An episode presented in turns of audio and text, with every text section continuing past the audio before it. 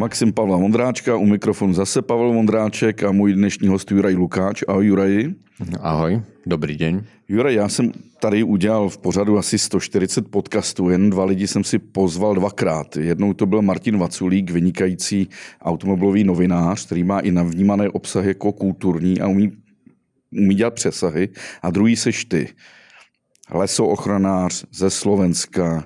Tvoje organizace Vlk spravuje dneska už stovky hektarů soukromých pralesů. Jsi znám jako ochránce vlků, medvědů, občas ti žertem děvčata přes... Ne děvčata, možná i chlapci z ekologických organizací přezdívají pravicový ekolog ale... Děvčata ma volají ináč. Ano, děvčata volají ináč, ale musím říct, že jsi skutečně jako celebrita, nikoliv ta, která jenom je, ale ty kvůli tomu, že něco umíš, zažil jsem to několikrát v Praze, kdy tě poznali Slováci a hlásili se k tobě pozitivně, což je něco, co já neznám.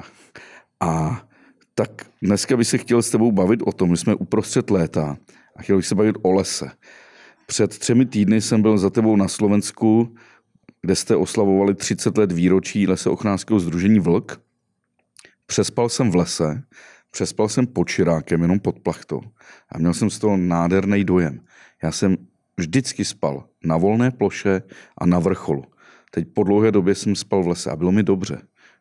Proč je člověku dobře v lese? No, to je asi otázka pre niekoho iného, pre psychiatrov a psychologov a Sám si říkal, že je to zdraví. Že je zdravé spát v lese. No, lebo zdravé je spať v zdravom prostredí a to prostredie je určite zdravšie ako ako nejaké umelé mesto, ale prečo je to tak, na to je veľmi ťažká odpoveď. To by som musel byť veľmi mudrý, keby som vedel teraz za 5 minút povedať, prečo je to tak. Samozrejme, ja mám na to nejaké vysvetlenia svoje vlastné, ale nikomu ich nevnúcujem. A ten základ je, je v tom, že no, keď sa proste keď sedíte na pive s eh, priateľmi a kamarátmi a priateľkami v príjemnej spoločnosti na dobrom pive, tak je vám proste dobré. A keď eh, sedíte v hospode, kde sa všetci hádajú a preberá sa politika a akí tí hokejoví tréneri sú úplne na nič a ten prezident je úplný pako, tak sa necítite najlepšie. A ten les to je taká krčma, taká hospoda, v ktorej sa všetci, prirodzený les samozrejme, v ktorej sa všetci cítia tak nejak príjemne, je tam výborné pivo a krásne dievčatá a, a je tam fajn, hej. A keď ste niekde v meste, tak e, je tam vždy také nejaké psychické napätie z rôznych e, dôvodov, či politických, alebo biznisových, alebo ja neviem čo. Tak si myslím, že to je také všeobecné, prečo sa ľudia cítia v tom lese príjemne, lebo je to také prirodzené fungujúce spoločenstvo, kde všetko klape. Tak, ale bavíme se o lese, nikoliv o smrkových plantážích na dřevní hmotu. Tenhle ten pocit mám v těch listnatých lesích, kde je podrost, kde, kde, jsou, kde země je zelená, kde je spousta vlhkosti, příjemný stín. Ale rozhodně to necítí v našich českých smrkových lesích, který nám teď umírají díky kůrovci, a tam mám pocit úplně opačný. Tam mám pocit úzkosti, tmy, až takového strachu. No ale to je, to je práve preto, že v tom prirodzenom lese tie organizmy sa cítia spokojne, lebo tam všetko funguje a v tom, v tom umelom lese to je ako ľudia vo vezení. Hej. Nikto nechce byť vo vezení a smreky už vôbec nechcú byť v českom lese. Smreky chcú byť kde si v severskej tajge so svojím likožrutom, kde je pokoj, kľud, zima a pol roka nesvieti slnko a pol roka svieti slnko. Hej. A t- teraz kedysi pred 400 rokmi to tu doviezli nemeckí lesníci a snažia sa to naočkovať na podmienky Strednej Európy, čo je úplne absurdné. To je, Nikto sa nemôže cítiť príjemne, keď vojde do nejakej polepšovne pre padlé divky a proste tam nevládne tá pohoda ako v prirodzenom lese. Takže když jedeme z, pra- z Prahy do Brna po dálnici a vidíme uprostřed Českomoravskou Vysočinu, nalevo i napravo tu kůrovcovou kalamitu, jsme tam v nějaké výšce 500-600 metrů, takže kdybychom tam byli třeba před pětisty lety, tak tam máme zcela jinou skladbu. Lesa. No určite, zrovna to územie, to je bukové pásmo, tam boli bukové lesy, celé Krkonoše boli určite jedľobučina, nie že boli, tam chce byť tá jedľobučina, až tam bude, lebo určite bude, tak tie lesy budú šťastné a ľudia v nich budú šťastní proste. Hej. Ja si myslím, že ten presah je nielen do takého nejakého dovolenkového kľudu, ale ten presah je komplexný do stavu celej spoločnosti. Ja si myslím, že to, ako vyzerá krajina, tak tak vyzerá celá tá spoločnosť. Keď je tá krajina rozbitá, tak tá spoločnosť je rozbitá a, a jedni sú za, druhí sú proti a nevedia, kde patria, lebo to je veľmi dôležité. Hej. Tak tie stromy, ktoré sa tu ocitli odrazu v neprirodzenom prostredí, nevedia, kde patria, nevedia, kam smerujú a, a preto tí ľudia, ktorí tu žijú v takej krajine, nevedia, kde sú, kde patria a čo vlastne chcú. Hej. No a teď máme mm, takové iniciativy sázet stromy. Podíval jsem se dneska ráno na čtyři velké firmy, které prosazují tenhle ten koncept a jsou to čtyři odlišné pohledy. První je Hornbach, který má teď kampaň Nechme to na přírodě a do jisté míry jde proti tomu, co on prodává, to znamená kultivace zahrad a okolí. A on říká, nechme to na přírodě, nechme ji nechme jí žít. Další úplný protipol je Lidl, který společně s lesy České republiky, což už vždycky podezření, podezřelé, když sází takzvaný Lidl les a v každém regionu prostě sází lesy. Co nejvíc zasadit lesy. A dokonce, když se zúčastníš té soutěže a budeš sázet s Lidlem les, tak můžeš vyhrát a vyhraješ pobyt v přírodě, což znamená s rybářem Jakubem Wagnerem lovit sumce na jeho umělém rybníku. Pak je tady společnost Kia, automobilka, která navázala spolupráci ze soutěží Adaptera Awards, která oceňuje ty nejlepší adaptační projekty na změnu klimatu. Se dělají cenu pro adaptaci na globální změnu. A nakonec je tady Škodovka, která už z roku 2007 má akci Škoda stromky, už vysadila 1 244 tisíc stromů, ale ne, a dělá to chytře. Nedělá to v lese, většinou sází áleje, nebo prostě některé solitérní stromy a, a trochu zdobí tu krajinu. Když by si měl vzít tyhle ty čtyři kampaně, projekty, který z nich je nejvíc nesmyslný?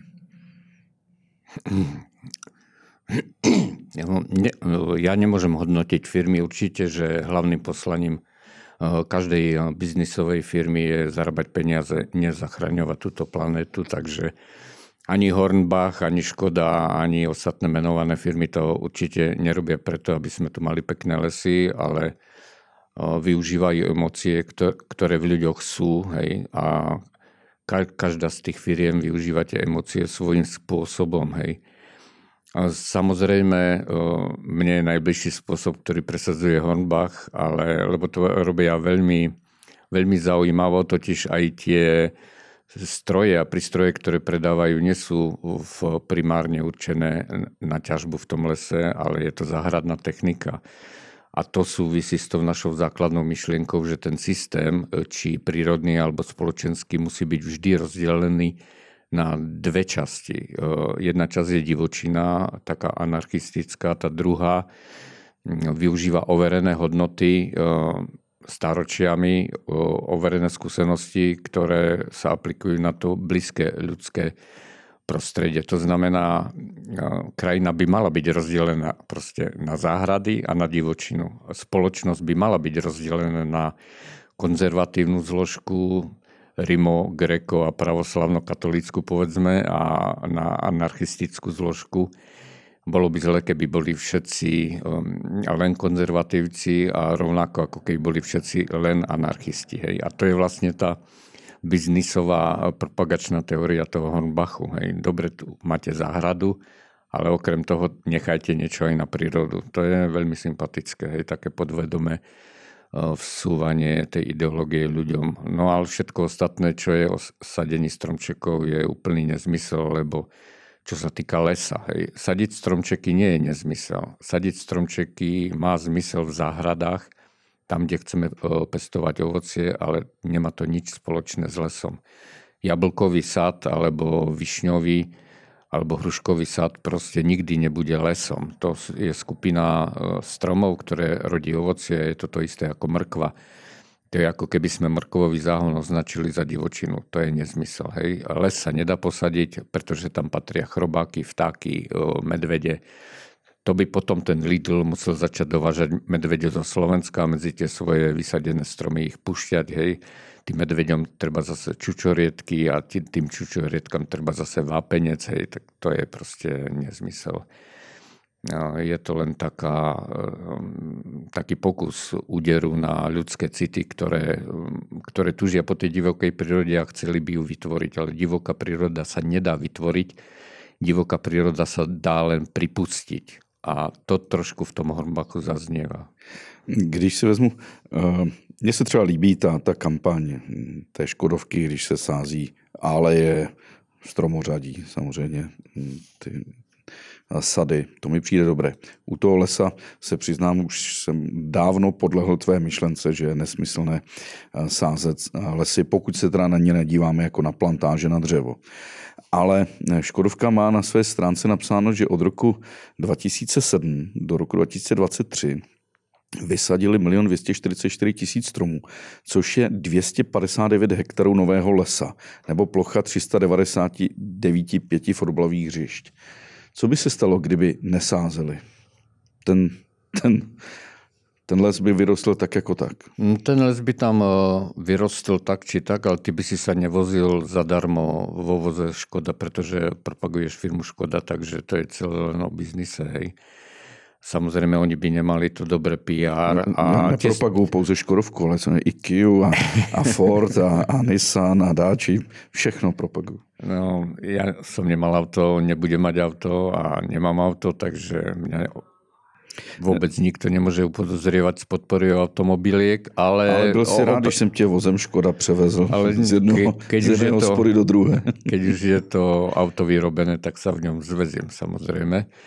Uh, proste ten les by tam narastol aj bez škodovky, aj bez sadenia a výsledkom by bolo, že by sme ušetrili niekoľko miliónov uh, eur za pokus o vytvorenie takého lesa. To znamená, to je, uh, táto akcia je len investícia do reklamy. To je ako keď si vytlačíme plagáty a napíšeme niečo pekné o sebe, tak to isté je to vysadenie lesa, je to len strata papiera, nemá to žiaden význam, lebo les sa nedá posadiť. Hej. Aj tak e, teraz tých 200 hektárov posadených stromov, keď sa nechá sám na seba a prídeme tam o 100 rokov, tak tam nebudú tie stromy. Tam budú úplne iné stromy v úplne inej zostave a tá celá práca bola úplne zbytočná.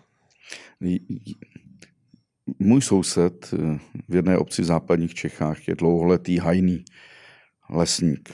Je mu skoro 80 let. 60 let sází stromy smrkový. A teď já mu přijdu, přijdu k němu a mám mu říct, že celý život to dělal zbytečně? A nebo se tomu můžu vyhnout tím, že řeknu, že nesázel les, ale co tedy sázel?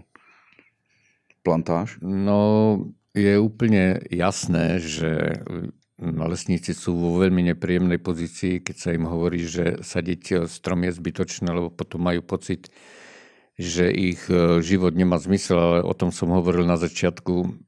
Veľmi dôležitou úlohou každého človeka je si uvedomiť, že kde stojí a kam smeruje. To by mali e, si povedať aj tí lesníci e, vo svojej profesii, kde vlastne sú, čo je ich úlohou a kam chcú smerovať.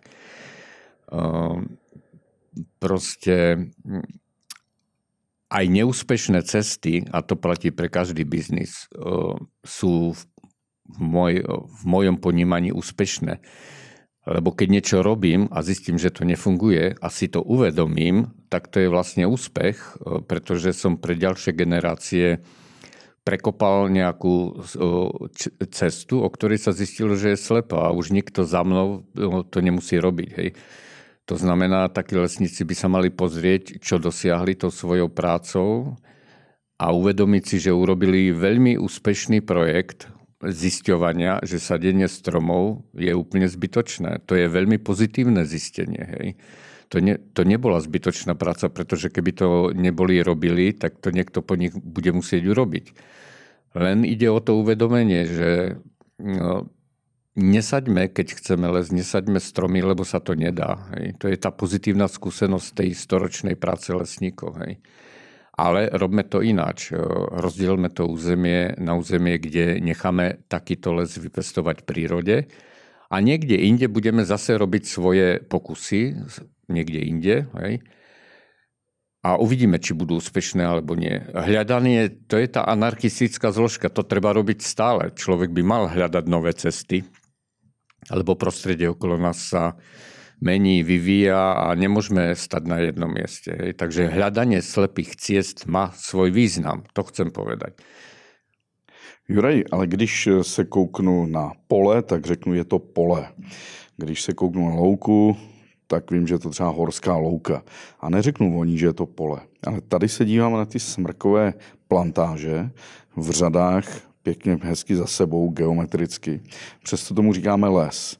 Možná by nám pomohlo, kdyby jsme našli jiný termín, aspoň ve vlastních hlavách, a nedívali se na tyhle ty záhony vlastně na dřevní hmotu jako na les.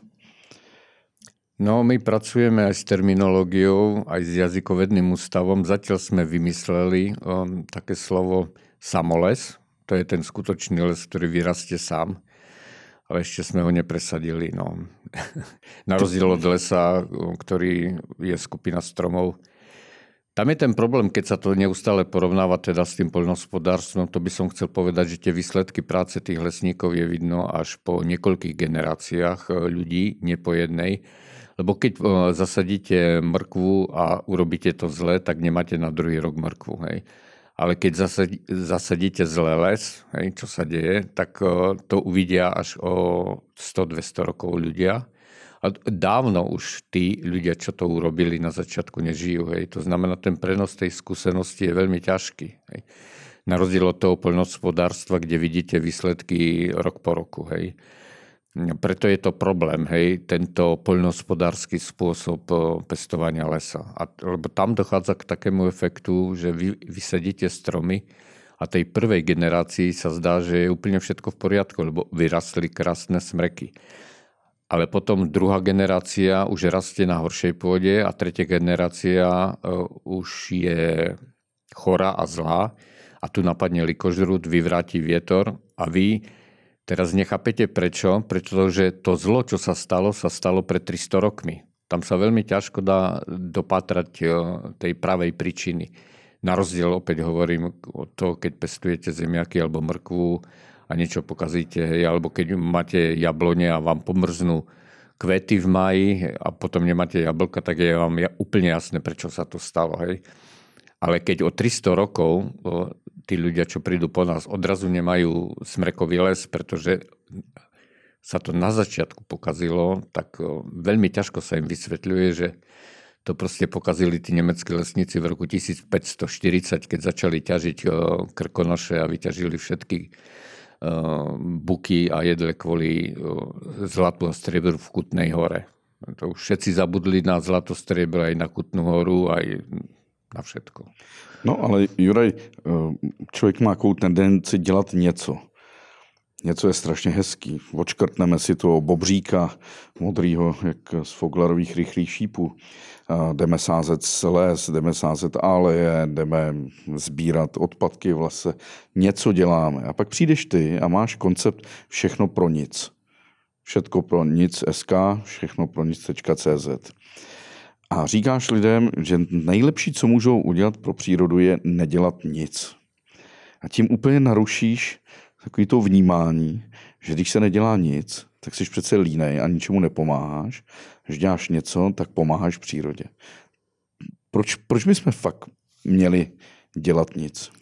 Ľudia, ľudia robia veľkú myšlienkovú chybu, keď si myslia, že keď oni nerobia nič, že sa nič nedeje. Ale to nie je pravda. Keď ľudia nerobia nič, tak tá príroda robí strašne veľa vecí. Hej. Takže e, ten koncept je o tom nechať prírodu pracovať veľmi intenzívne, ale aby ona mohla pracovať, tak my musíme nerobiť nič. To je to posolstvo. E, ja stále hovorím, že od rabinov som sa naučil, že Boh ten 7. deň nemusel odpočívať, že bol unavený. Všemocný Boh nemôže byť nikdy unavený. Boh 7. deň Boh 7. deň e, nechal odpočívať zbytok sveta od svojej vlastnej práce. A to by mali robiť aj ľudia. A všimni si, že sedmý den nekončí. Je bez konce. Tam není ta věta a byl večer den pátý, den šestý. Už tam není byl večer den sedmý. To je prostě ten, to vplynutí. Juraj, to je, to je jasný, ale uh, když vezmu, řekněme, nějakou plochu, teď zrovna tady prožíváme, nebo hodně se mediálně psalo o uh, severních Čechách, severozápadních Čechách, útlum těžby uhlí, jsou tam stovky a tisíce hektarů výsypek a jsou teď dvě, dva pohledy. Buď se to nechá být v přírodě, co největší část té plochy, anebo se to začne rekultivovat. Nikoli revitalizace, to já chápu. Tady se postaví nějaké komunikace, tady se z toho eh, vytvoří třeba některé domy, některé developerské projekty, ale bavíme se o té velké části, která je ta země převrácená, nic tam není, je to jenom hlušina. Takže buď budeme rekultivovat, a nebudem, budem, nebudem, budem dělat nic. Teoreticky. Když nebudem dělat nic, co, co tam zůstane, co nastane? Mm, ja som vlastne zabudol povedať, že tam ešte je jeden veľmi dôležitý aspekt pri tom nerobení nič a to sú peniaze. Hej. Keď e, my nerobíme nič, e, je veľký problém niečo ukradnúť, lebo 5% z nič je proste stále nula. Hej. 30% z nič je stále nula. Keby aspoň 1% práce sme mali, tak vždy je tam šanca niečo ukradnúť bokom alebo nejakým iným spôsobom, treba sa aj legálnym zarobiť peniaze.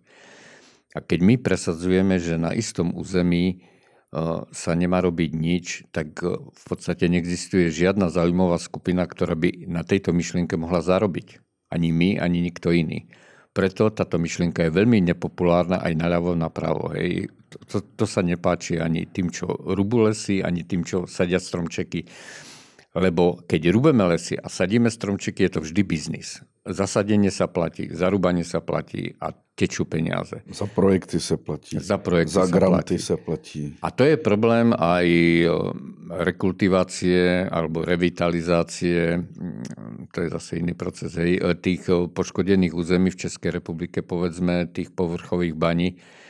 Lebo keď sa to nechá tak, tak to zarobí. Hej.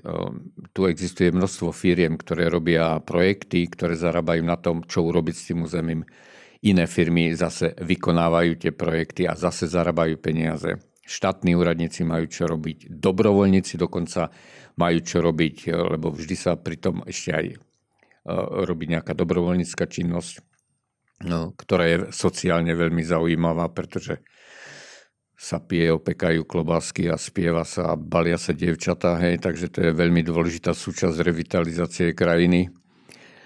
A, a to všetko my hovoríme, že nie treba robiť, že sú to vyhodené peniaze a že aj tá zničená krajina by sa obnovila sama. Ja mám takú myšlienku, že Česká republika má jedinečnú šancu mať celosvetovo unikátny projekt, kde ukáže, že aj takto zničená krajina sa vie obnoviť veľmi rýchle a dokonca veľmi dokonale a moja predstava je, že v takomto území by kľudne mohli žiť aj orly, aj vlky, aj medvede, aj krásne lesy by tam mohli rásť, keby sa to nechalo samo na seba. Druhá verze je, že se to tam začne rekultivovat. To znamená ke terénní úpravy, umělé výsadby, umělá jezírka. Ale to je všetko v poriadku, len problém je, že tá evolúcia na Zemi tu beží 4 miliardy rokov. Už keď veríme alebo neveríme v myšlienku nejakého veľkého konštruktéra, tak rozhodne my tým nie sme, pretože my sme tu len 2 milióny rokov a ne, nemáme proste konštrukčné plány od toho sveta okolo nás. Hej. nerozumieme mu, tá príroda je mimoriadne zložitá. Niečo o tom viem, lebo som sa to snažil v práci svojej bývalej simulovať v počítačoch. A tá obnova tej krajiny v takomto našom stave poznateľnosti je úplne, úplne absurdná. To je ako keby sme chceli postaviť auto a úplne náhodne teraz ľudia, kde si v sklade vyberajú náhodne súčiastky, hádžu to na zem a myslia si, že z toho bude auto. No, môže niekto postaviť auto, keď hádže teraz nejakého zubené kolieska motor na zem a kľúče a teraz si založí ruky a pozera sa, že sa z toho postaví auto. No určite, že nie. Hej. To by sme museli presne vedieť, ktoré koliesko kam patrí ako sa točí, kde sa nalieva benzín a proste my tej prírode absolútne nerozumieme. Hej. A to nerozumieme absolútne znamená, že ani na 0,0001%. To nie je také jednoduché. My tú prírodu môžeme len pripustiť. A všetko to sadenie a obnova je len o tom, že tá príroda aj napriek tým našim idiotským ľudským zásahom to všetko prežije a sama sa zrevitalizuje. Hej. Že ona prežije tie naše, to nie že vďaka, ale napriek našim zásahom je tá krajina potom e, revitalizovaná. A tí ľudia povedia, že to bolo vďaka tomu, že sme tam niečo sadili. No to nie. To je napriek tomu, že tam človek niečo posadil, e, vošiel s buldozermi, tak napriek tomu to tá krajina dá potom do poriadku. Pretože keď vojdete do takej krajiny, kde človek zasiahol a snažil sa niečo posadiť o 50 rokov, lebo potom došli peniaze, to tak aj býva, človek tam nemôže chodiť 50 rokov, 100 rokov, tak zistíte, že odrazu tam už nie sú žiadne smreky, že je tam jedle bučina, že tam behajú zvieratá. To si môže ísť každý pozrieť do Černobielu treba. Tam je upustená krajina, ktorá si žije svojim úplne vlastným životom a kašle na to, že tam bol nejaký výbuch. No tak máme mnoho a tisíce a tisíce důkazů, že se krajina obnovila i bez zásahu člověka. Páry meteoritů, eh, zemětřesení, požáry a zvládla to příroda i bez nás. Ale přesto eh, si pořád myslíme, že když do toho vstoupí člověk, tak to takzvaně urychlí. Urychlí vznik lesa. To čtu pořád. No samozrejme, preto sa všetci boja urobiť ten pokus, ktorý by dokázal pravý opak. Vy máte tú šancu. Tak dobre, na celom svete sa tvrdí to, že človek to urychľuje. Nikde, nikde sa o to človek nepok- nepokusil urobiť iným spôsobom. Vy máte tú šancu byť prvý na celom svete, že o, povrchové bane sa dokážu premeniť na jedľovú bučinu za 50 rokov. Ja to tvrdím, že áno. A vy mi to, nikto mi to nemôže vyvrátiť, dokiaľ sa taký pokus neurobí. No vidíš, tady je taková bizarní situace, že dva nesměřitelní soupeři, tedy úlobaroni, zvláště teda Pavel Tykač a Severní energetická a ekologické organizace, které do, do sebe tvrdě šly v posledních letech, tak dneska jsou na stejném břehu a nazájem si neoficiálně pomáhají právě podpořit tuhletu myšlenku té přirozené sukcese v těch severočeských výsypkách, aby se tam nedělalo nic. Že? To je naprosto nezvyklá, nezvyklá pozice, v které teď oni jsou. A proti ním vlastně stojí množství lidí z těch vesnic, měst, kteří žijí v okolí těch bývalých dolů, kteří chtějí, ať se tam něco dělá. A je velice složité jim to vysvětlit. No hej, lebo oni z toho majú prácu, ktorú dobre poznajú. Oni vedia, oni to tam sami rýpali v podstate, hej, tak teraz u nás je taký, Mm, beží teraz taký projekt revitalizácie, keď sa rovné rieky zase obnovujú do stavu, keď majú samé zátoky a záhyby a zatočiny. A kto to robí? Tie isté podniky, ktoré ich kedysi pred 50 rokmi narovnávali. To je nekonečný proces. Akože mám kľukatú rieku, ju narovnám, potom zistím, že je to zlé, tak zase robím tie kľukaté rieky. O 50 rokov zase príde niekto s novou myšlienkou, lebo tá firma e, nebude mať čo robiť, tak zase sa bude narovnávať. A to je, tí ľudia si e, to neurobili Marťania tu. My máme takú veľmi zvláštnu schopnosť, my si dokážeme zničiť e, svoju vlastnú krajinu úplne sami. To neťažili Američania v tých severných Čechách, to ťažili Čechoslováci. Hej. A čo oni vedia robiť títo ľudia? Ťažiť uhlie, robiť s buldozermi. Oni nevedia teraz rozmýšľať, ako z nich nikdy nebudú ITčkári alebo konštruktéri alebo čo. To sú všetko bagristi, ktorí to tam kedysi ničili a teraz potrebujú s tými bagrami to zase dať do poriadku. Hej. S jednými bagrami to zničili a s druhými, pretože nič ne, nevedia, nechcem ich tak úplne paušálne obviňovať, ale podľa mňa to myslenie je určite takéto, hej, tohto typu.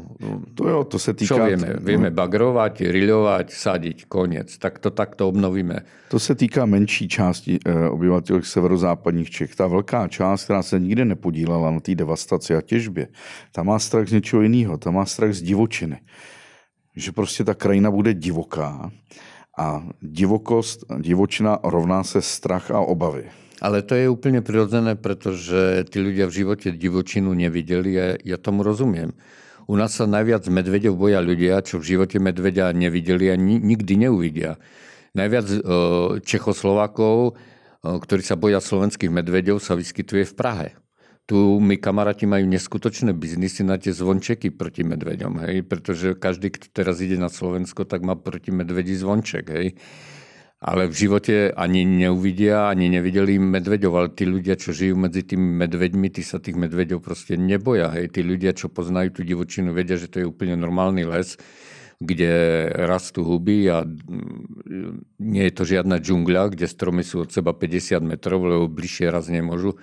To nie je žiadna šumovská hustá smrečina. Hej divočina je práve riedky les, kde svieti slnko krásne, kde je prehľad, kde je rozhľad hej, a a tak. Takže to je len strach z neznámeho, hej, ktorý treba proste prekonať. Ako ja som to zažil na Morave, kde bol posledný vlk zastrelený pred 100 rokmi a teraz tam prišli vlci no, v 90. rokoch zo Slovenska a starostka starých Hamrov zakázala, vydala všeobecne e, nariadenie zákaz e, vodenia detí do školy. Tam sa proste istý čas nechodilo do školy, lebo sú vlci a a jej jediné biologické vedomosti pochádzali z rozprávky o červenej karkulke, hej, tak, eh, tak to vyzerá. Teraz tam žijú vlci, je ich tam podstatne viac a každý na to kašle. Hej. Takže to ide len o to nechať konečne nejakou silou presadiť, nech to ten tykač tam nechá tak a o 50 rokov budú všetci na to hrdí, aký sme my boli vlastne múdri a predvídaví a prví na svete. Hej. No ale když se zbavil o medvědech, tak jsme zaznamenali ty případy napadení medvědů a člověka medvědy. Dva případy, nebo snad tři to byly. Tak se nemůžeme divit, že se bojí. No, Kahneman za to dostal Nobelovú cenu za ekonómiu a v podstate je to matematická práca, že ľudia nevedia, to je problém matematiky. Ľudia nevedia rozoznať väčšie číslo ako 150. 2,5 milióna rokov žijeme v skupinách ľudských, ktoré majú 30-40, maximálne 150 ľudí a väčšie čísla sú pre nás e, veľkou neznámou. My keď máme odhadovať, e, že pravdepodobnosti, pravdepodobnosti ktoré sú väčšie alebo menšie ako 0,002%, tak tam sme úplne bezradní. Hej. Keď máme si predstaviť číslo 16 miliard. Hej. To nikto nevie. Keď niekto ukradne v Českej republike 6 miliard korun, to nikoho netrkne, hej, lebo to si ani nevie predstaviť takú sumu. Ale každý je naštvatý, keď niekto ukradne babičku o 20 korun, lebo 20 korun si vie každý úplne živo predstaviť. To je jedno pivo, povedzme, hej. malé možno. No, víc než malé teda.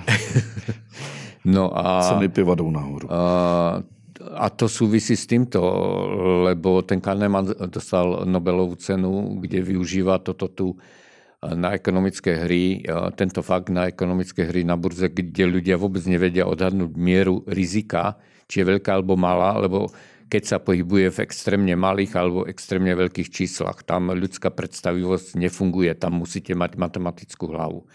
To znamená, keď vidíte dva alebo tri útoky medveďa, to si vie úplne každý predstaviť, hej. ale 7 miliónov mŕtvych na cestách, to už je číslo, ktoré je pre človeka nepredstaviteľné. A tak automobilových nehôd sa nikto nebojí, pričom v podstate každý, matematicky každý, kto nasadá dnes do auta, je potenciálny samovrah, hej, štatisticky. Nikoho v Prahe nezabije medveď najbližších 100 rokov ale tu stovky ľudí zahynú v autách. Hej. A aut sa nikto nebojí. Hej. každý sa bojí tých medveďov, lebo tie čísla sú obrovské a počty útokov medveďa sú nízke, tomu rozumieme. Hej. Jasně. Juraj, ještě vrátím se k tomu, k tomu lesu. Moje zkušenosti jsou takové, že se sází stromky ve školkách, pak se převezou, sází, pak se to probírá a teda. A pak přijdu do přirozeného lesa, například smrkový prales Pilsko na Oravě, na polsko-slovenském pomezí a jsem překvapený, že ty stromy jsou daleko od sebe. Ale ty smrkové porosty, co máme u nás, jsou, já nevím, 5-10 metrů od sebe. Jaká je ztráta procentuální, když od těch malinkých sem, eh, sazenic, které sázíme, který Lidl sází a jiné firmy sází, než to doroste do takzvaného mítného věku. No to je práve ten uh, ekonomický nezmysel, keď Lidl vám povie, že vysadil 10 tisíc stromov, tak z toho sa 1 až 5 dožijú dospelého veku. To znamená 9, uh, 9990 stromov bolo za ťažké peniaze posadené úplne zbytočne. To boli úplne vyhodené peniaze. Hej. Preto to je jeden z ekonomických dôvodov. 90%... 99,9% stromov posadených neprežije. Akože to určite. Polovica neprežije rok, dva, Hej. Potom pri veľkej starostlivosti... To znamená, sežer, nemajú vláhu, sežerú to zvířata? Sú posade, áno, sú chore, napadnuté hubami, sú na zlom stanovišti, lebo oni sa sadia pravidelne, tam sa nepozerá na to, kde ten strom môže prirodzene rásť alebo nerásť. Tak to je první stráta. Druhá stráta sú tí prořezávky treba z prerezávky, my to nasadíme husto, sme, zaplatili sme za to peniaze a potom to režeme a to drevo je ekonomicky zase stratové, pretože tá ťažba je finančne náročnejšie ako ten užitok z toho dreva. A potom samozrejme prídu nejaké kalamity, ale kalamity hmyzie alebo nejaké iné. Hej. Bežný smrek sa dožíva 600 rokov. No, ako ja by som taký smrek chcel vidieť v hospodárskom lese teraz. Hej. Ale máme z toho vánoční stromečky, ne? To tak vzniklo přece do jisté míry. Vánočné stromečky, áno. je vymysel uh, nemeckej lesníckej školy, nemá s vierou a uh, s Ježišom Kristom nič spoločné. To vymysleli nemeckí lesníci, keď uh, v 16. storočí začali sadiť smrkové monokultúry a robili práve tie prebierky a mali strašné množstvo tých mladých stromčekov, tak nejaký lesník si to v tom meste e, dovezol domov a videl to jeho kolega a dal si to tiež. A tak sa to z tých e, miest nemeckých rozšírilo do českých miest, z českých do slovenských. Môj dedo ešte Vianočný stromček nepoznal. Hej.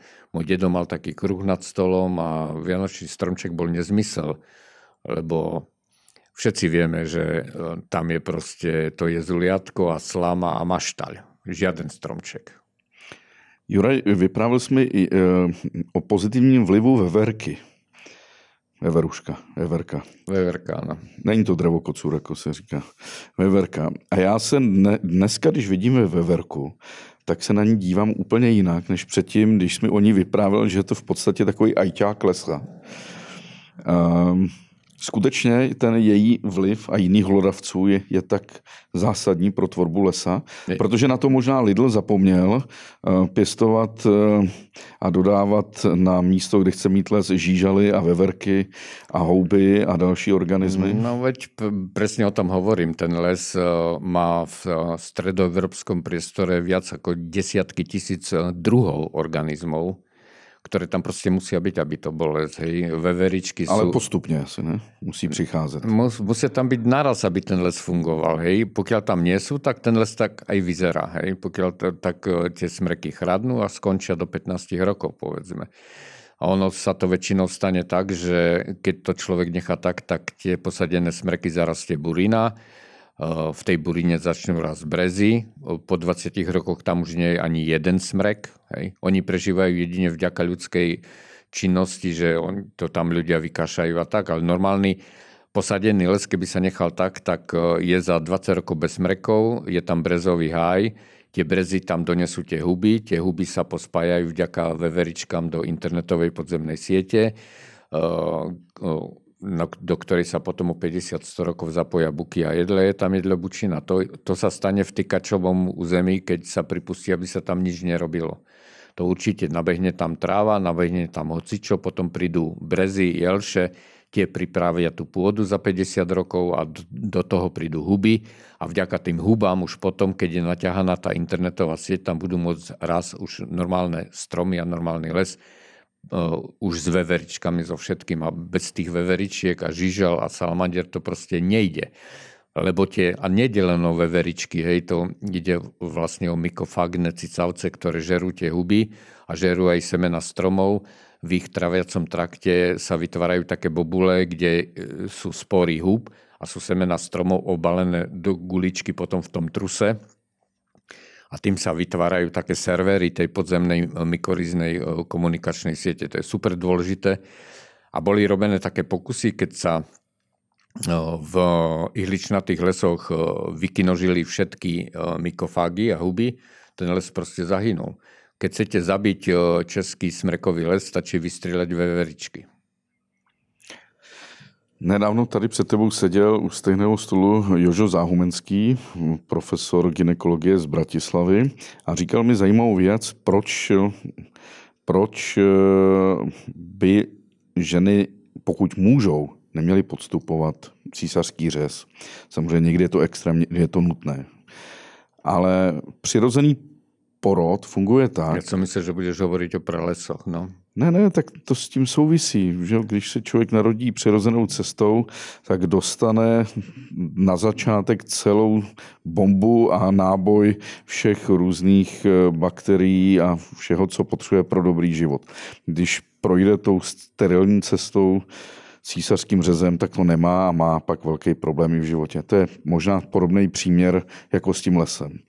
Když zasadíš jenom to semeno bez, aspoň tak jsem to pochopil, bez eh, obalu hub a bakterií, tak se mu mnohem hůř roste. Možná urychlíme růst toho stromu, ale neurychlíme vznik toho lesa. Chápu to dobře? Ano, je to přesně tak. Tak vidíš, tak aspoň jednoho člověka si trochu už přesvědčil. Eh, Juraj, vlci, když jsi tady byl poprvé, tak jsme se bavili hodně o vlcích. Ale zapomněl jsem ti položit otázku, proč se člověk dostal na měsíc a proč tam není vlk?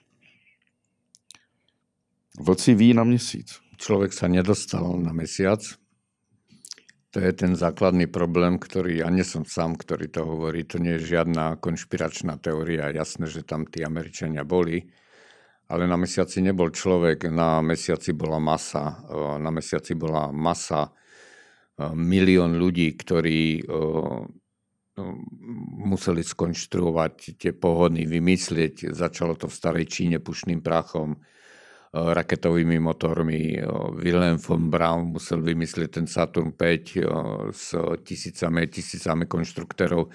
A nakoniec tam bol ten Armstrong. On tam neprišiel, keby sme dali sám keby sme dali za úlohu jemu ako človeku ísť na mesiac, tak sa tam nikdy nedostane. On sa tam dostal vďaka pomoci, ale skutočne minimálne miliónov a miliónov, keď nie stoviek miliónov ľudí, ktorí predtým, predtým, než sa on vôbec narodil, na niečo prišli, tie vedomosti spísali, e, tie vedomosti sa akumulovali, akumulovali a, a potom boli využité treba na tú cestu na mesiac. A to nevie nikto iný, e, to je naše šťastie alebo nešťastie, podľa toho, ako sa to berie Bo žiadne iné zviera, ale žiaden iný organizmus e, na svete sa nenaučil kumulovať vedomosti. To znamená, nemá, nejaký, nemá nejaké písmo, archívy, Aleksandrijskú knižnicu, kde by tí, čo sa narodia, nemuseli všetko od znova prežiť a učiť sa,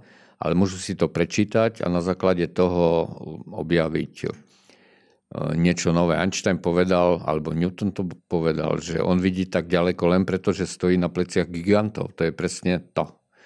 Keby on proste nemal tie vedomosti, ktoré pred ním e, získal e, Leibniz, povedzme, alebo Poincaré, tak Newton nikdy nevymyslí infinitezimálny počet a Einstein to bolo to isté. Hej. Bojme sa času, keď sa vlci naučia písať. Sme skončili. Lebo keď oni začnú kumulovať takým spôsobom vedomosti, ako to vieme my, tak, tak ideme za dinosaurami. Teď jsem ale četl novou studii, že to byli i savci, kteří napadali dinosaury.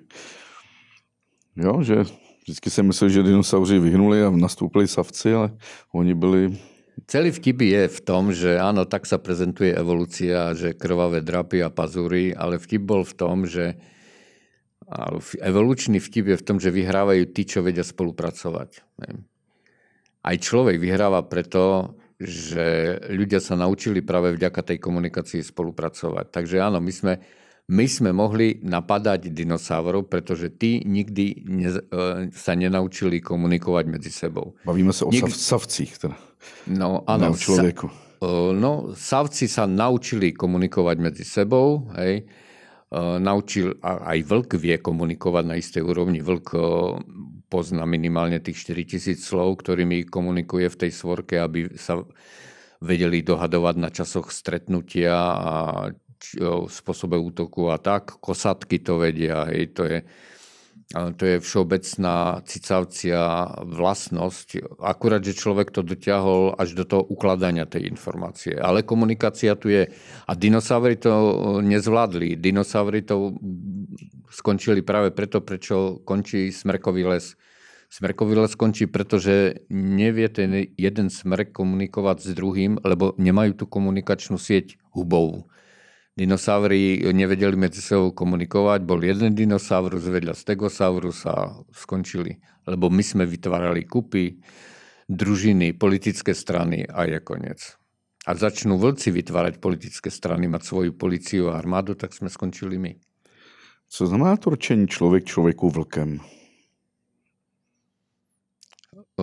Myslím si, že to pochádza práve z toho stredoveku, keď nastupovali tí rôzni démoni s príchodom a rozširovaním kresťanstva, keď bolo treba nejak personalizovať tú biblickú šelmu 666 a tí misionári, ktorí tu prišli z tej Byzancie, tak oni tam toho vlka nemali a tak nedajú predsa na bielu holubicu symbol nejakého diabla, tak to dali na neznámeho tvora, ktorý sa vyskytuje v tých lesoch a dali to na vlka a potom tak vznikol podľa mňa ten zlý obraz toho vlka. Áno, a človek človeku vlkom, keď mu robí zle. Ale vlk vlku robí vždy dobre, lebo im na tom záleží, aby tá skupina sa mala dobre. A vlastne ten význam toho by mohol byť aj človek človeku vlkom by mohol byť, že nie lepšieho priateľa. Uh Juraj, vrátil jsem se včera zase z západních Čech, kde mám chalupu u bavorských hranic a sleduju ten velký boj bavorských vesnic proti větrníkům. Z těch lesů najednou vyrůstají ty 150-200 metrové sloupy větrných elektráren které znám hlavně z toho severního Německa, kde jsou prostě na té rovině, jsou u moře. A teď už to začíná být i v tom Bavorsku. A Bavor, Bavoři se velice silně brání, že nechtějí mít narušenou tu krajinu. Ale bavil jsem se tam s jedním uh, známým sedlákem, který mi říká, blbě se mi spí od té doby, co mám kilometr za barákem ten, ten stožár. A ty jsi mi jenom vyprávěl o, myslím, tři herci o nebezpečí. Tak je to jedno, jedna z mnohých eh, nevýhod eh, tohto typu elektrární, že to sú väčšinou, sú aj iné typy veterných elektrární, ale tie veľké 150 metrové majú trolistú vrtuľu, eh, ktorá sa točí raz za sekundu, to znamená trikrát prejde pri, pri, tej, pri tom stožiari ten list tej vrtule a vzniká tam stlačený vzduch, to znamená, do ďalky sa šíri veľmi efektívne zvuková frekvencia 3 Hz, ktorá je podvedome, ktorú nepočujeme, ale je podvedome vnímaná ako nebezpečie človekom. Je to taký temný húkot, ale opäť hovorím, to vníma telo, to nevníma človek sluchom a vzbudzuje to strach.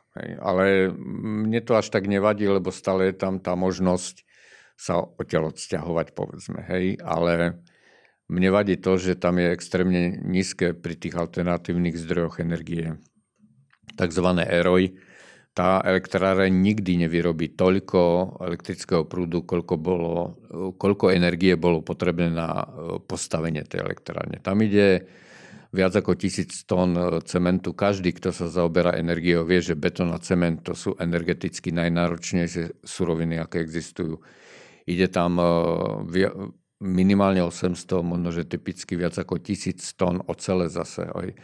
Ocel, to nie, ocel sa nepestuje na plantážach. Ocel treba kde si um, v Kursku vyťažiť, alebo kde uh, v Magnitogorsku spiec do nejakých uh, tých spečených uh, guličiek a kde si to rozstaviť a to všetko vyžaduje ohromné množstvo energie a my z toho postavíme veternú elektráreň, ktorá nevyrobí ani energiu, ktorá by bola schopná vyrobiť druhú veternú elektráreň. To znamená, tie tie energetické zdroje nie sú schopné ani sam, samoreprodukcie, to je úplne úplný energetický nezmysel, lebo predtým sa nedá ujsť.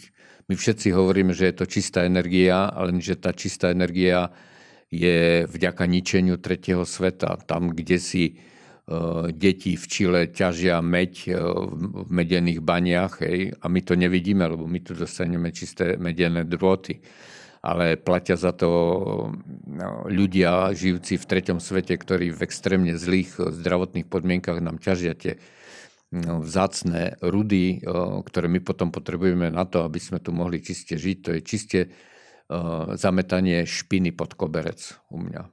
No a stavíme lesy těch větrných elektráren. Vidíme to třeba u Vídně, je to prostě z, z mýho pohledu úplně děsivá apokalyptická Keby neboli krajina. dotácie, tak tie, elektr- tie elektrárne si tam nepostavili žiaden súkromník, len tak, dostal peniaze, tak keď mám peniaze, keby mi dal niekto peniaze, tak ja zase nemám žiadne nejaké také morálne zabrany, ja si fotovoltaiku kúpim.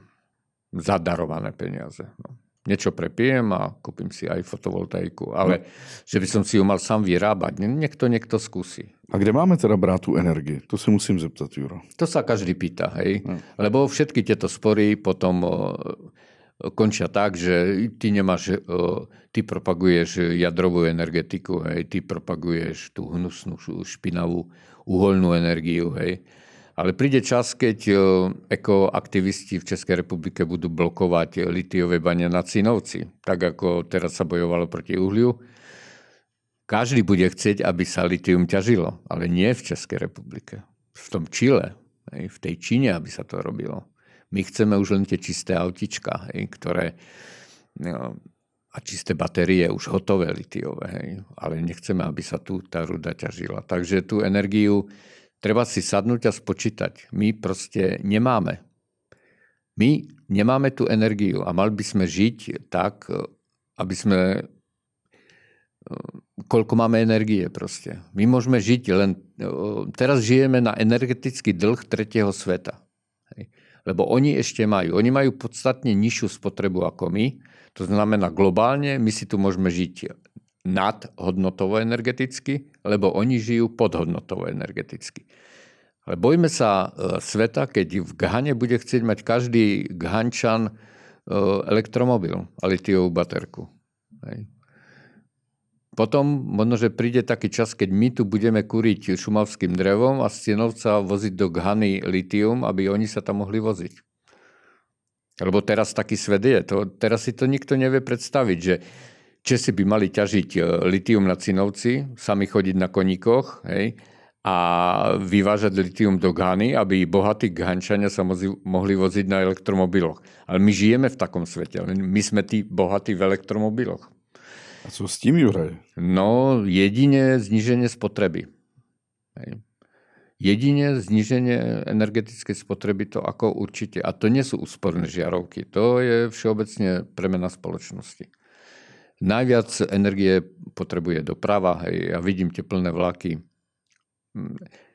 U nás je také dve veľké mesta, podobne ako Hradec Králové a Pardubice. U vás, tak u nás sú Košice Prešov. Ráno o 7 idú plné vlaky Košičanov do Prešova do práce a rovnako plné vlaky idú z Prešova do Košic do práce. Hej. Treba zorganizovať spoločnosť tak, aby tie masy ľudí, čo sa ráno o 7 presúvajú do práce medzi tými dvoma mestami, mohli sedieť doma a tam pracovať. Napríklad. Tak je to v hlavě, o nastavení, o nás. když jsem ti věnoval hole trekové od mojí oblíbené firmy Ferino, máš ji taky rád, hrát jim tady udělám reklamu, ty hole jsou skvělé, tak přece, když jsi v lese, tak si můžeš nějaké paličky tam sebrat ze země a poslouží ti tak stejně jako ty hliníkové hole Ferino, velmi energeticky těžce náročne No ale vyrobené. to je presne, teraz som o tom hovoril. Keď mi niekto dá peniaze na solár, tak ja budem mať solár. Tak si mi dal paličky Ferino zadarmo, tak ich mám. A zase mi umožňujú ten fakt, e, e, že nemusím rezať to drevo, ale do, dostal som ich, tak ich využívam, lebo už keď boli vyrobené a firma, u firmy Ferino hnili na sklade, tak ich môžem nosiť. Aj. Ale zase rád by som upozornil na druhý aspekt, sa tam pokazila na tej paličke jedna drobnosť, jedna šrubka, ktorú som chcela matersky opraviť a firma Ferrino mi radšej venovala nové paličky. Hej. Tak to je presne ten spôsob, ktorý by sa nemal robiť. Veci by mali žiť celý život a mali by sa vedieť opravovať. To je zniženie tej spotreby. A dá sa to určite aj pri tých paličkách. Hej? To znamená, Ale že... to nie je problém firmy Ferino. To vôbec nie je to je problém celej spoločnosti. Problém toho, že v akej krajine žijeme u nás a u vás v Čechách, nie je prezident a naša prezidentka. Ako si ľudia myslia. Hej. To nie je Babiš. Hej. To je problém tých ľudí, ktorí tu žijú. Tu je 10 miliónov ľudí, ktorí si túto krajinu zničili a ničia. To neničí Babiš. Není náhodou teda, když se ještě k tomu vrátím, tak, můj starý Ford z roku 2007 ekologickým vozem, když funguje tak dlouho oproti novém Škodě Enyaq třeba? Najväčším ekologickým vozom si ty sám na svojich nohách. Hej? Takže... To je pravda. Vidím to každý den, když chodím do popelnice a vidím, co, co všechno vyhazujú. Moja babka nemá žiadnu popelnicu, lebo nič nevyhadzovala. Ja pamätám časy, ja som žil v časoch, keď neboli PET fľaše, neboli mobily, neboli jednorazové plienky. Ja mám doteraz plienky po svojich dcerách, ktoré som mal proste nakúpených 200 kusov a keby som mal vnúčky a aj mám, a keby moja dcera mala taký rozum, jak ja, tak ešte používa plienky, ktoré mala sama ona. A tak víme si oba dva, že už se to nedokážeme vrátit. No určite, že sa vrátime, si myslím. Akurát, že to nebude dobrovoľné, hej. No, lebo ľudia sú takí. No. Říkal si, že energie... Nebude energie, tak čo sa bude robiť? To ako keď Putin kedysi ľudia už nepamätajú, ale bolo to asi pred desiatimi rokmi, v januári zastavil plyn Rumunsku, tak zmizli v Bukurešti všetky stromy za týždeň. Tak, taký stav príde. Bude sa rúbať troja, stromovka, kup si pílu, Není nějaké jiné řešení? Dostat se ven mimo tuhle planetu?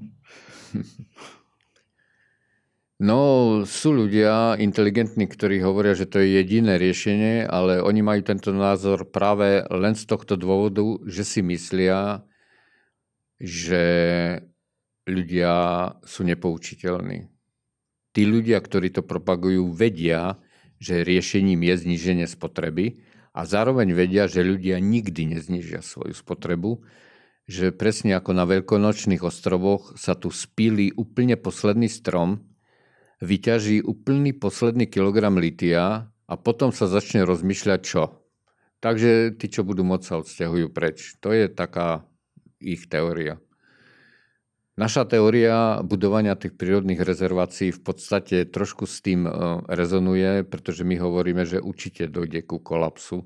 Ale ja, ja nie som žiadny propagátor Magedonu, ale vidím, že ľudia sú nepoučiteľní a tu tie zdroje sa určite vyčerpajú. Lebo ľudia budú žiť, e, budú tancovať na tom Titaniku, dokedy sa nezačne potápať. A našou úlohou je, aby potom lebo to bude trvať, aby tú dobu návratu sme urýchlili. Preto vytvárame tie refugia, z ktorých sa vynorí nový život. No vidíš to, a my zrovna ten tanec na Titaniku bereme jako takový ten vrchol toho lidství. Jak zůstáváme v klidu, i když kolem nás všechno umírá. Vaše akce Kup si svůj strom stále funguje? Áno, stále funguje. Máme veľa podporovateľov nielen zo Slovenska, ale z Českej republiky ľudia si majú možnosť kúpiť úplne konkrétny symbolicky samozrejme, ale úplne konkrétny strom v prírodnej rezervácii Vlčia. Môžu si vybrať z 23 druhov, môžu si ho prísť odfotiť, my zapíšeme GPS a budú navždy vlastníci tohto stromu, môžu ho ukazovať vnúčatám a za tie peniaze my kupujeme ďalšie lesy a vytvárame z nich ďalšie prírodné rezervácie na východoslovenskom pohorí Čergov.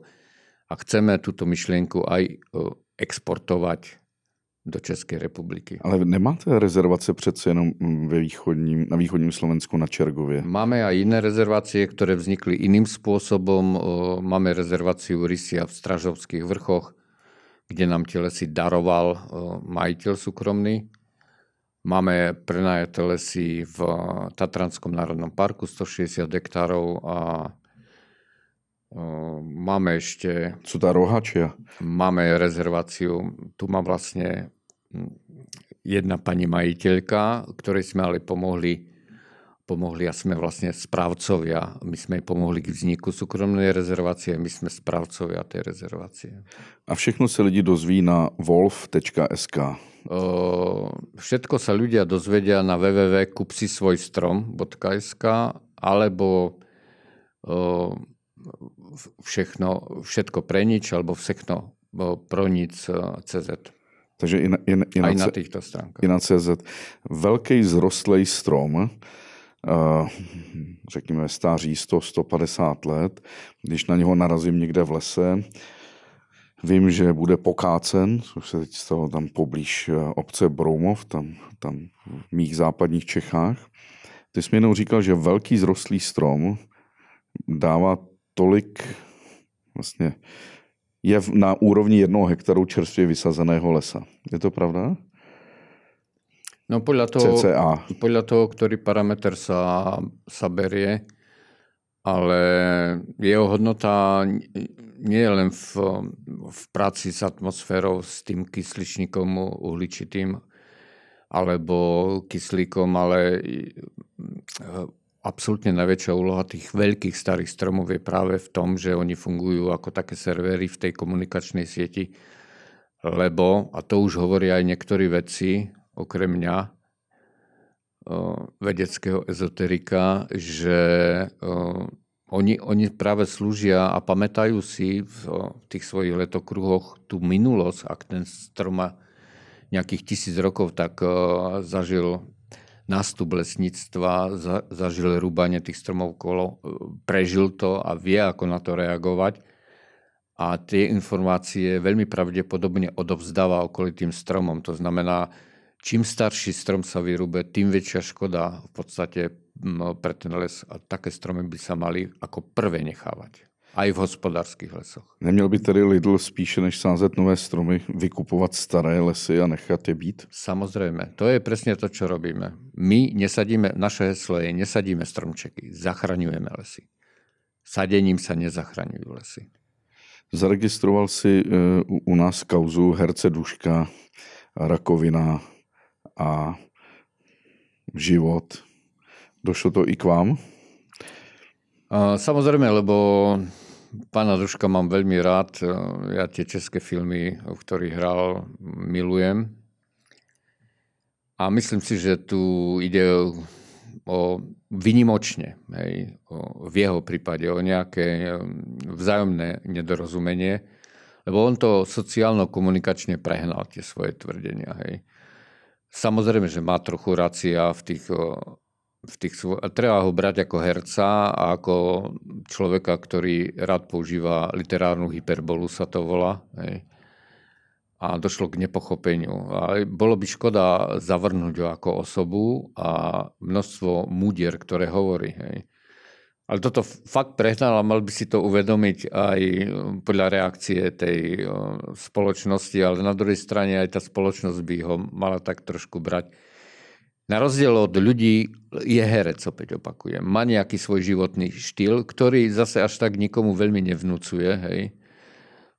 Veľmi hovorím. Na rozdiel od ľudí, ktorí sú profesionálni lekári, a sú tu v Českej republike, neviem, či ich mám menovať, a vnúcujú ten o, a sú veľmi nebezpeční, sú podstatne nebezpečnejší ako Dušek Herec, lebo oni sú lekári, majú väčšiu autoritu, majú väčší dosah a, a mali by si dávať stokrát väčší pozor. Hej. Takže on, možno, že aj tým, že vzbudil teraz takú obrovskú pozornosť, myslím si, že on nebagatelizoval ani liečenie, ani, ani som si nevšimol, na rozdiel od tých lekárov, hmm. ktorí dosť aj napadajú oficiálnu medicínu, tak on to nerobí, sa mi zdá. Hej.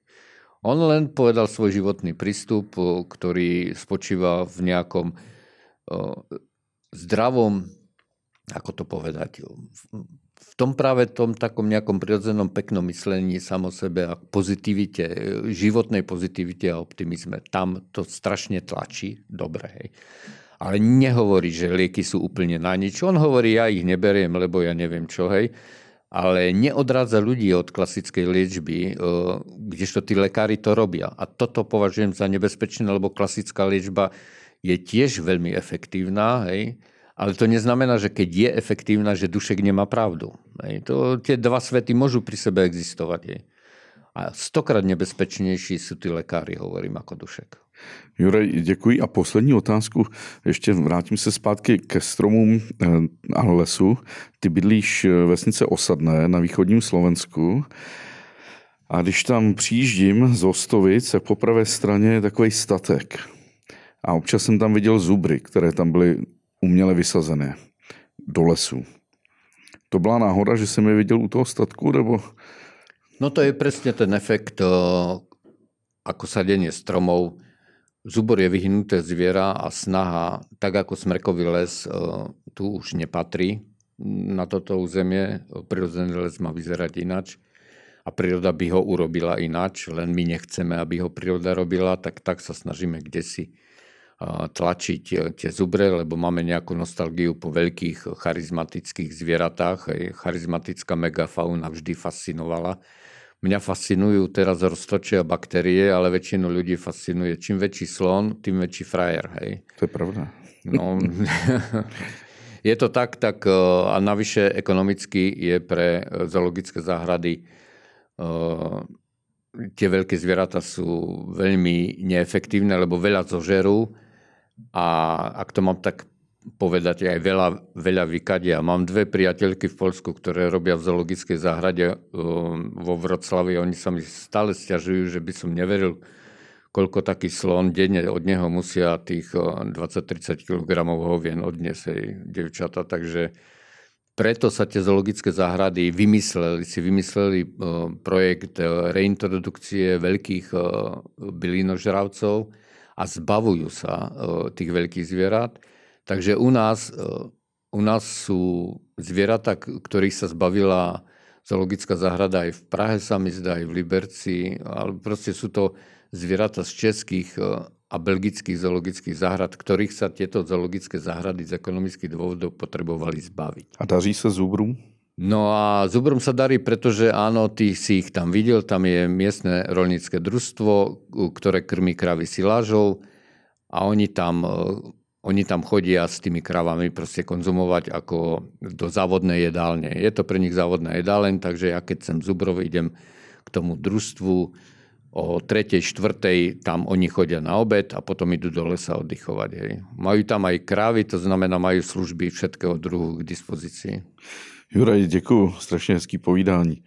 Díky, Ďakujem ahoj. a ja pozdravujem Českú republiku.